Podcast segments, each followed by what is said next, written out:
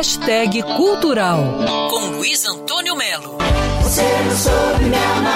A boa notícia é que está liberado no YouTube o filme Circo Voador, A Nave, de Tainá Menezes, um super documentário que conta a história do nosso querido circo voador desde seu nascimento lá em 82 no Arpoador e a sua trajetória até hoje. No filme, há entrevistas, por exemplo, com a diretora do circo, Maria Jussá. Inaugurei o Rock Voador em outubro de 83, que foi o projeto permanente que estreou o circo.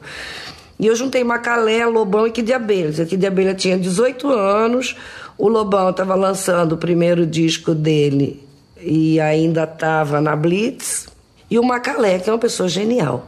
Né?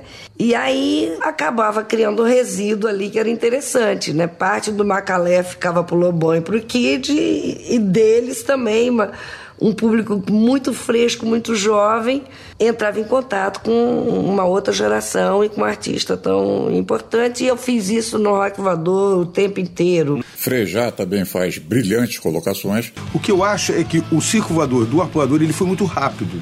Ele aconteceu num verão e aquilo ali se transformou numa coisa muito maior que é o Circo Voador da Lapa, que é talvez o grande é, polo potencializador de tudo que aconteceu nos anos 80. O Lobão vai mais além. Tem uma genuína ecleticidade, a gente convive com, a, com o maior carinho com noites de funk, de gafieira, é, com, com, com, com, a orquestra do Severino Araújo. Circo Voador, a nave, vale a pena conferir de graça no YouTube. Luiz Antônio Melo para Band News FM. Quer ouvir essa coluna novamente?